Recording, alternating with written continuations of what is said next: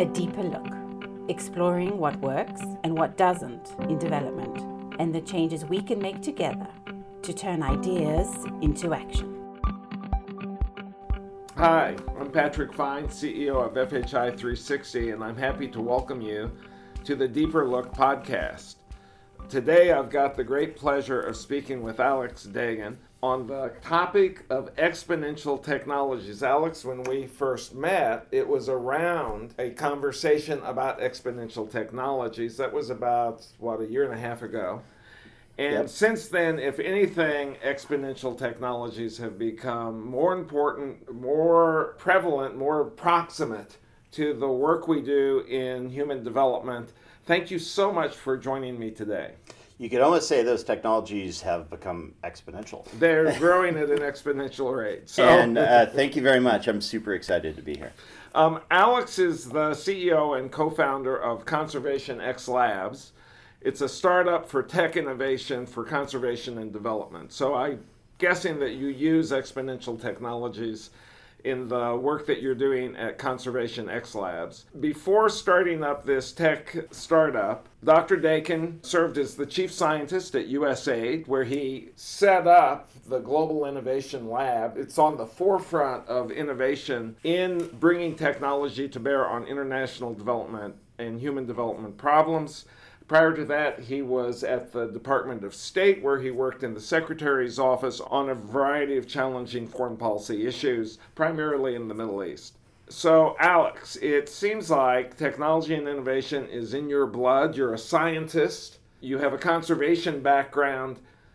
Can you just tell me what do you mean when you're talking about exponential technologies? What are exponential technologies? That is a really great question. And for me, the definition is those technologies that are increasing in power efficacy at an exponential rate and decreasing in cost almost at such an equal rate. So, examples of that, I think, are processing power and Moore's Law, which was saying that chips are doubling in processing capabilities. The number of transistors on a chip were increasing every 18 months, right? Uh, what's even more incredible is that we've now seen this merger of technology and biology and in fact, our ability to understand and even harness the human genome is increasing at a rate that's even faster than that of computer chips. If we think of the Human Genome Project, which was started in 1990, ended in 2003, cost $2.7 billion, and thousands of scientists working together to sequence one single composite genome. So the genome of a single individual or a single entity. That can be done today for less than a thousand bucks in four hours by a single guy or woman working at a machine. Yeah, that is an exponential difference. That is an exponential difference. You mentioned Moore's Law. So, that law that says every 18 months the processing capability or power doubles. And I just heard last week that Moore's Law has been validated for about 20 years. So for about 20 years, it's every 18 months or so, the processing power does double, and you see this incredible expansion in technology in our lives to now it's not just the internet, it's the internet of things. And it has transformed our lives. But I heard last week a question about whether Moore's technology had reached its end life, whether it was going to continue to hold true. Have you heard about that? Well, your limiting factor on computer chips has been heat. Uh-huh. So, you know, part of it is how you deal with your limiting constraints at every step along the way. So dissipation of heat and how you actually work with heat, that then becomes your limiting factor, right? But like the advances we're making in nanotechnology, the advances we're making in materials and engineering components and literally creating molecular computers, we're creating DNA-based computers. We're seeing breakthroughs in this area that I don't think that are a constraint. And the great example is uh, going back to what I mentioned earlier, the human genome experiment, when they were halfway through, they had done 1% of the genome. And they're like, this was a foolhardy measure. The technology that exists, it's going to take us 100 years and billions of dollars to sequence this. And that's the actual thing. It's hard to actually understand those curves and what those increases mean, right? Either whether you're talking about population growth or you're talking about technological power and increases in cost, it is hard for the human mind to actually fathom. What I think is interesting now is that certain technologies are actually helping us open up entire new other fields, which themselves are growing exponentially. It's not just processing power, it is memory, and it is storage space, and it is communications, and it is all these other aspects. Storage space has become so ubiquitous, and the cost has become so little that companies give it to you away for free your Google Drive, mm-hmm. your your your Flickr sites, your Amazon Drive. So you know wherever you are storing things in the cloud,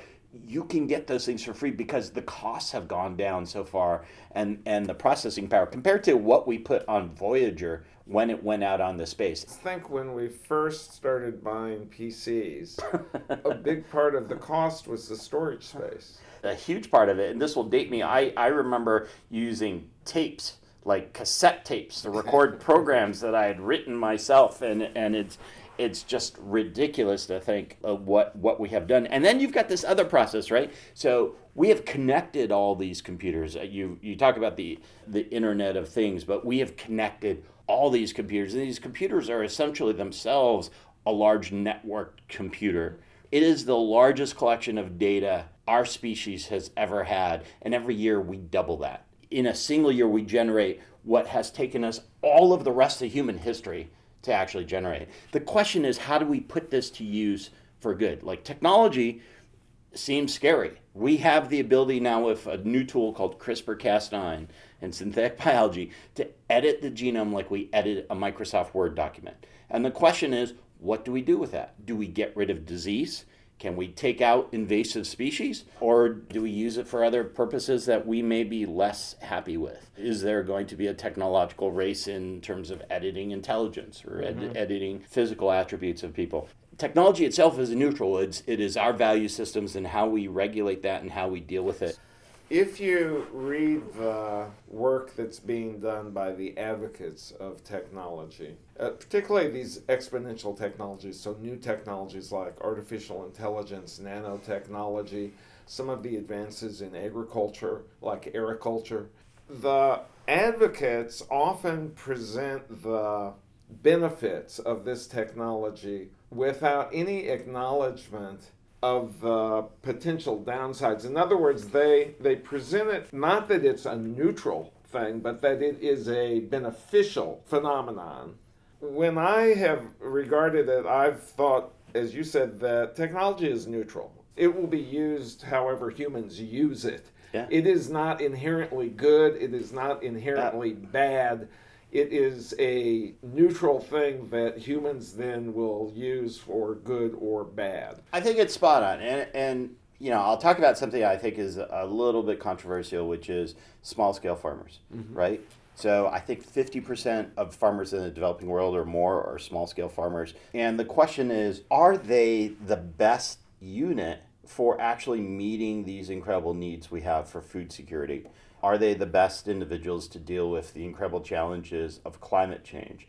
Are they the best individuals for being able to help with export crops and economic growth within the country and reducing the rates of post harvest loss and a whole host of other questions, right? We have this idealized version of small scale farmers, just like we have an idealized version of wilderness that we think of this utopia, when in fact almost every part of this earth has had our fingerprints all over it. I've been uh, to this place called the Eurasian Pole of Inaccessibility when I was setting up a national park in Afghanistan. And literally, you are, you know, days out from anywhere, and there are sheep and sheep trailings, yeah. you know, throughout yeah. the habitat. But the small scale farmer one is like if we're trying to feed 9.8 billion people by 2050, which is 70% more food, because it's also accounting for all those people emerging in the middle class who want meat and dairy and air conditioning and cars. And that's a doubling of nitrogen, phosphorus, pesticides, water. That area is equal to the United States. And it literally means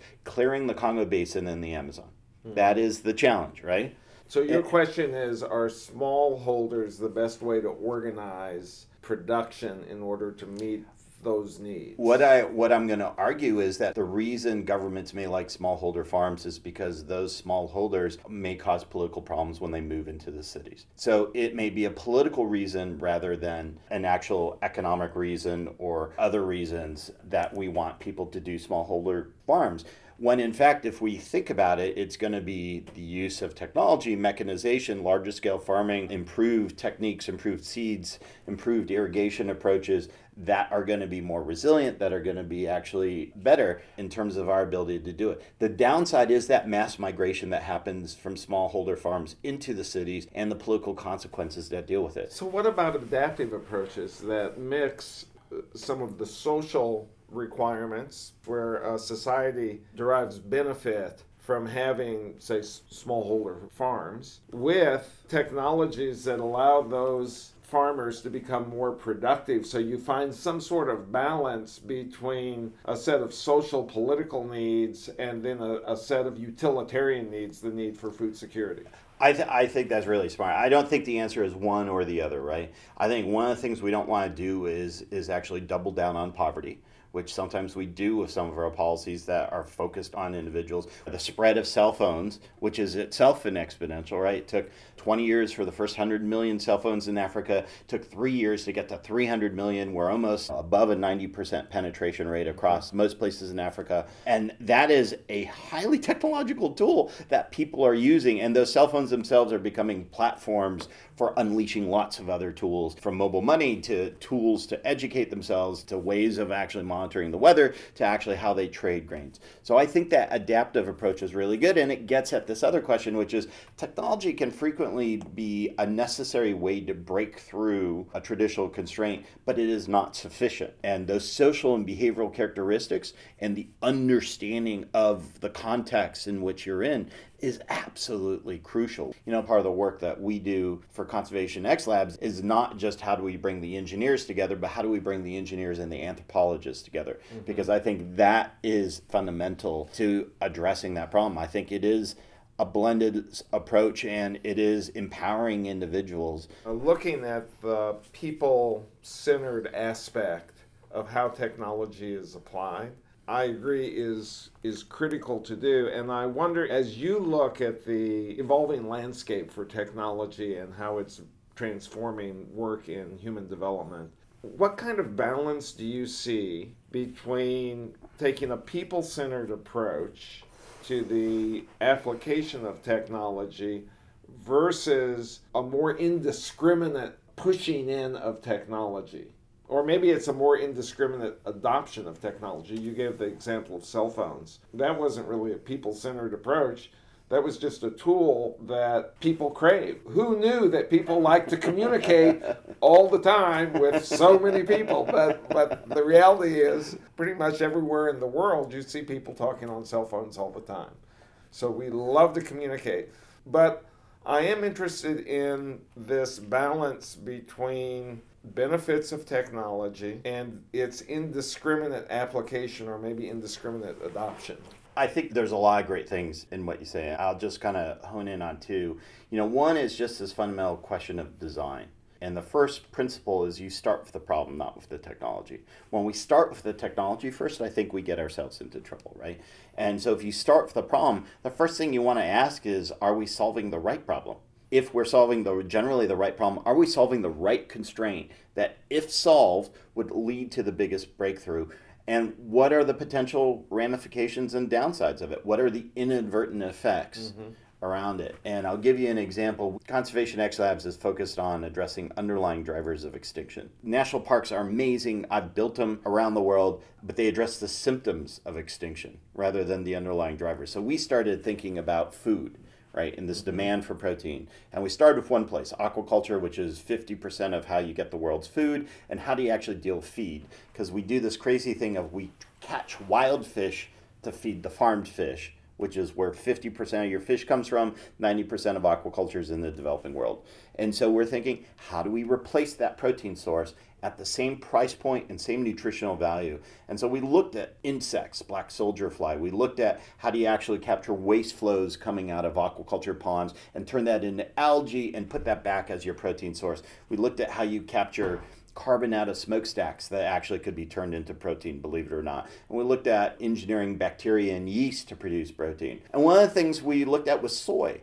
And the problem with soy is, even though soy could help us easily replace that protein source in aquaculture, it had problems on land. It led to land deforestation. There was problems in, in terms of its production. It couldn't be necessarily guaranteed. And it was those inadvertent effects or secondary effects that you had to require to take a systems approach in terms of how you were thinking about these replacements. So understanding the problem, understanding the constraints, understanding your user. What is the education level? What is the environment in which they're using it? When they screw it up, it actually means you've screwed it right. up as, as the designer and the technologist, right? What is the cost point? What are the distribution systems? You know, we focus on cook stoves, and the UN Foundation mm-hmm. has been amazing with their work on cook stoves. But in fact, the cook stoves may differ depending on why they're using the stoves. What is the fuel source for the stoves? What is it that they're trying to cook? What is the actual dynamics of the pots they're putting on the cook stoves? Rather than the stoves themselves, and that might vary. And that gets you into the second question, which is scale.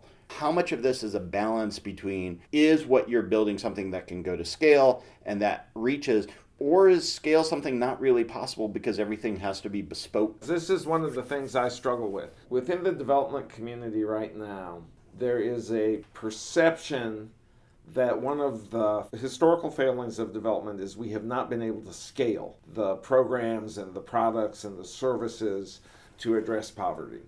And that notion of scale, I believe, comes out of the software industry, comes out of Silicon Valley, where the products they have scale to millions of people. It scales rapidly once you've gone through the prototyping. And what I see is that the success in that particular industry has generated a lot of wealth and a lot of influence. And that that wealth and influence now turn to development as saying, hey, you guys, your problem is you're not scaling like we did. Isn't a lot of stuff that we do in human development, a lot of the social services we provide, they're so contextualized are they actually scalable in the same way software is? And is there an assumption being made there that is now being, in a sense, visited upon all of us who work in human development that our problem is we don't uh, scale. Patrick, this is, I think, the question, and it's, it's a critical question. And I've made this criticism of conservation. And conservation, in some ways, has been 20 years behind fields like global health. We're the worst people to bring to dinner.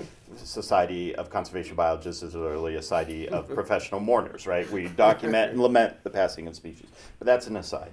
But going back to the, the scale issue, we have had great successes in development that have scaled. We have gotten rid of smallpox, an entire disease, mm-hmm. off our planet. We have gotten rid of rinderpest an entire disease of animals that was devastating in terms of domestic mm-hmm. animals. We're about to get rid of polio, although, as you understand, it is not the presence or absence of a technology, the vaccine. It is literally the social and behavioral and cultural factors in Afghanistan and Pakistan that are preventing us from, from finishing. Well, and now look at the movement, the anti vaccine movement that's growing up in this country and in places like Marin County, San Francisco, exactly. which you think is like the center of technology. It's almost a backlash, which I don't fully understand nor nor fully su- support. And there is perhaps a new war on science and a war on evidence. And as scientists, we need to understand that actually much, much better within what we're doing. And we're close on things like river blindness as well, right? Mm-hmm. And cell phones themselves are an example of something that is a technology that has scaled. And, well, you and could also bring examples from agriculture.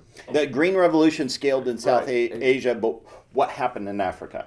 and and that's a really important question and you know how do we do a greener green revolution improve seeds the CGIAR system has been important in terms of the sharing of knowledge i think the internet is incredible in terms of the access to knowledge that we have and then we have this democratization of science and technology that has allowed people to have technologies that were literally held by defense corporations and others. And I think this is one change that we're seeing in technological development. It used to be all government trickle down, right? The fax machine was used, I think, during World War II. Microwaves came out of the government and its use. But now we actually see consumer technologies driving that forward as well. And the government uh, looking toward the consumer technologies to actually influence how they're trying to solve problems and how they rethink problems. And there's a great example. Uh, my friends started up this company called Planet Labs. It's now called Planet. Uh, used to be called Cosmogia. Uh, they've had plenty of names. They were three guys. One of them worked for NASA, and they, they had this idea. They said, look at Landsat 8. It's an amazing accomplishment of humankind. Cost $950 million to put into space, 10 years of engineering. By the time you choose what you're engineering, you have to certify it for space, which means you can't change it. So by the time Landsat 8 goes into space, it's 10 years out of date, and it's getting older and it takes an image of the planet at 30 meter resolution every two weeks, everywhere. That's amazing. Well, these guys at Planet Labs came up with this idea that we're going to use these really cheap satellites and we're going to use same technology that came out of your cell phone and we're going to use consumer products and we're not even going to shield these satellites against radiation and we're going to build them for 40,000, 50,000 dollars a piece for a satellite. It's the same kind of satellite that a high school here in Virginia called Thomas Jefferson has put oh, into mm-hmm. space. They're about to put in their second high school with its own satellites, and they would piggyback on other space launches. And they could put a lot of them. And in fact, an Indian satellite just put up something like 88 of these nanosatellites into space. What, what they've decided is instead of one satellite, they're going to ring the Earth with 149 of them. That's literally the number they have in space today. And Earth turns in that ring. And by doing that, they can take three meter resolution, not 30, resolution of the planet every day, everywhere. Nobody is safe from the primary. no one, no one, no one. But it's an amazing approach because it is using and driving and changing the way institutions, they've disrupted NASA in terms of what they're doing by providing a level of resolution and cadence and frequency that will now allow us to understand environmental change in great detail. So you've given a bunch of examples of technologies and, and practices that have scaled. So is it realistic to think about scaling all the work we do in human development? You're coming out with a pretty strong yes on that. I'm not 100% sure. And even when we've scaled some things, it may not have always helped us. And again, as a conservation biologist or extinction biologist or professional depressor, I like to point out that we have exponentially increased the amount of protected areas around the world since the 1900s. It's mm-hmm, an exponential mm-hmm. curve, but we're still in the middle of a sixth extinction. Right. So even when we've scaled a particular intervention, that intervention hasn't stopped it. The argument you could make, there's a fallacy in my argument, is but if for those national parks, it could have been far worse. The other thing that has been increasing exponentially during that period is population. Population hugely. Which has effects on, on everything. Right, on the ecosystem. absolutely. I feel strongly that you have to take in scale from the beginning, that you have to adapt it through a design process, perhaps locally. And there's a challenge in this and i don't think i have all the answers. I don't think everything is scalable and and maybe it's not the individual technology. Maybe it's a system of interventions. Maybe it's how we create those interventions. Maybe it's something like advanced market commitments that allow mm-hmm. us to create and incentivize markets for doing it. But the problem is without things that are scalable it's hard to actually find market forces that can help drive things to scale. Digital technologies it is the easiest case example to think about scale because the cost of replication is essentially free. For hardware, it is much harder, but we've been able to do it, but it takes much more. You know, my favorite example is having worked on the ground in Iraq and Afghanistan. We had a problem in Iraq where our supply trucks were getting hit coming in. This is in 2004. We were in the Coalition Provisional Authority, mm-hmm. and they said, We have to ration food. You only get one serving. And I was like, well, this is crazy. And so, right outside of the green zone was a little Iraqi deli, and I would just go there and buy food because I wasn't going right. to be rationed. I'm a big guy. I needed my food servings, and I would buy Pringles. And that's the thing that gets me is everywhere I've gone in the world, no matter how remote, somehow there's a can of Pringles there. All right, so that's globalization. That's globalization, but that's also scaling and distribution processes and how you get Coke and Pringles and you know the other weird thing I found in Afghanistan were those jelly bellies. How did you get jelly bellies to Afghanistan? What demand? What you know? Because they figured out what distribution system. I have a similar story in Senegal in 2000. You could go to a very remote corner of Senegal, a two-day journey to get there and there would be no commercial products for all intents and purposes. Very traditional economy. And yet, you could find at a little general store that would only have, uh, you know, uh, rice and sugar and a few soap. You could find biscuit, and biscuit was a cookie that had a chocolate center and it would be fresh. You could get fresh biscuit and it's produced in Bulgaria. So somehow these little chocolate cookies would get from Bulgaria to the most remote corner of Senegal and you could buy them fresh. So I used to think if Biscuit can get here, how come we can't get everything else that people need? and that and that's the question. And that's understanding demand. It's understanding how we do it. It's very hard to do for social enterprises. It's very hard to do for that sector. We have a much harder case to make than Coke does in well, some well, ways. One last comment on scaling. One of the books that I grew up with and loved as I was developing my passion for, for development was Small is Beautiful. Mm-hmm. And the whole idea that you don't have to do things at a giant scale in order to have a profound impact on communities and on people and on improving standards. So, what I'd like to see is, uh, again, a balance or a, a convergence of the idea of taking technologies, so methods and approaches and programs to scale, but to do it in a way so we can also capture those benefits of small is beautiful, which are contextualized and targeted and responsive to people's needs. One way to think about that is the Peace Corps. Yeah. And, and that's a way to kind of capture both of those things. And that is one of, I think, the greatest institutions that we as Americans have created. Couldn't agree more with you. I've got one last question. As you look forward, taking into consideration the exponential technologies that we've been talking about and other ones that are that are on the horizon, how do you think those are going to play into the efforts to achieve the sustainable development goals? I am profoundly optimistic that we can improve the speed, scale, efficacy, and cost of being able to address those goals. I study extinction, I'm in development, I'm a technologist, so by definition, I have to be optimistic. One of the great things about having goals, this is an idea that also, at least to some, is attributed to Silicon Valley, is if you can measure it, you can improve it. Mm-hmm. And technology helps us do that as well, right? We have a chance to use data to really understand what's going on around the world and really be able to, to figure out what those constraints are. And then we've got the ability to unlock human potential to be able to take them on. I think we're at a time and a place because of this incredible increase in connectivity around the world and the, the democratization of science and technology that we can separate work from geography.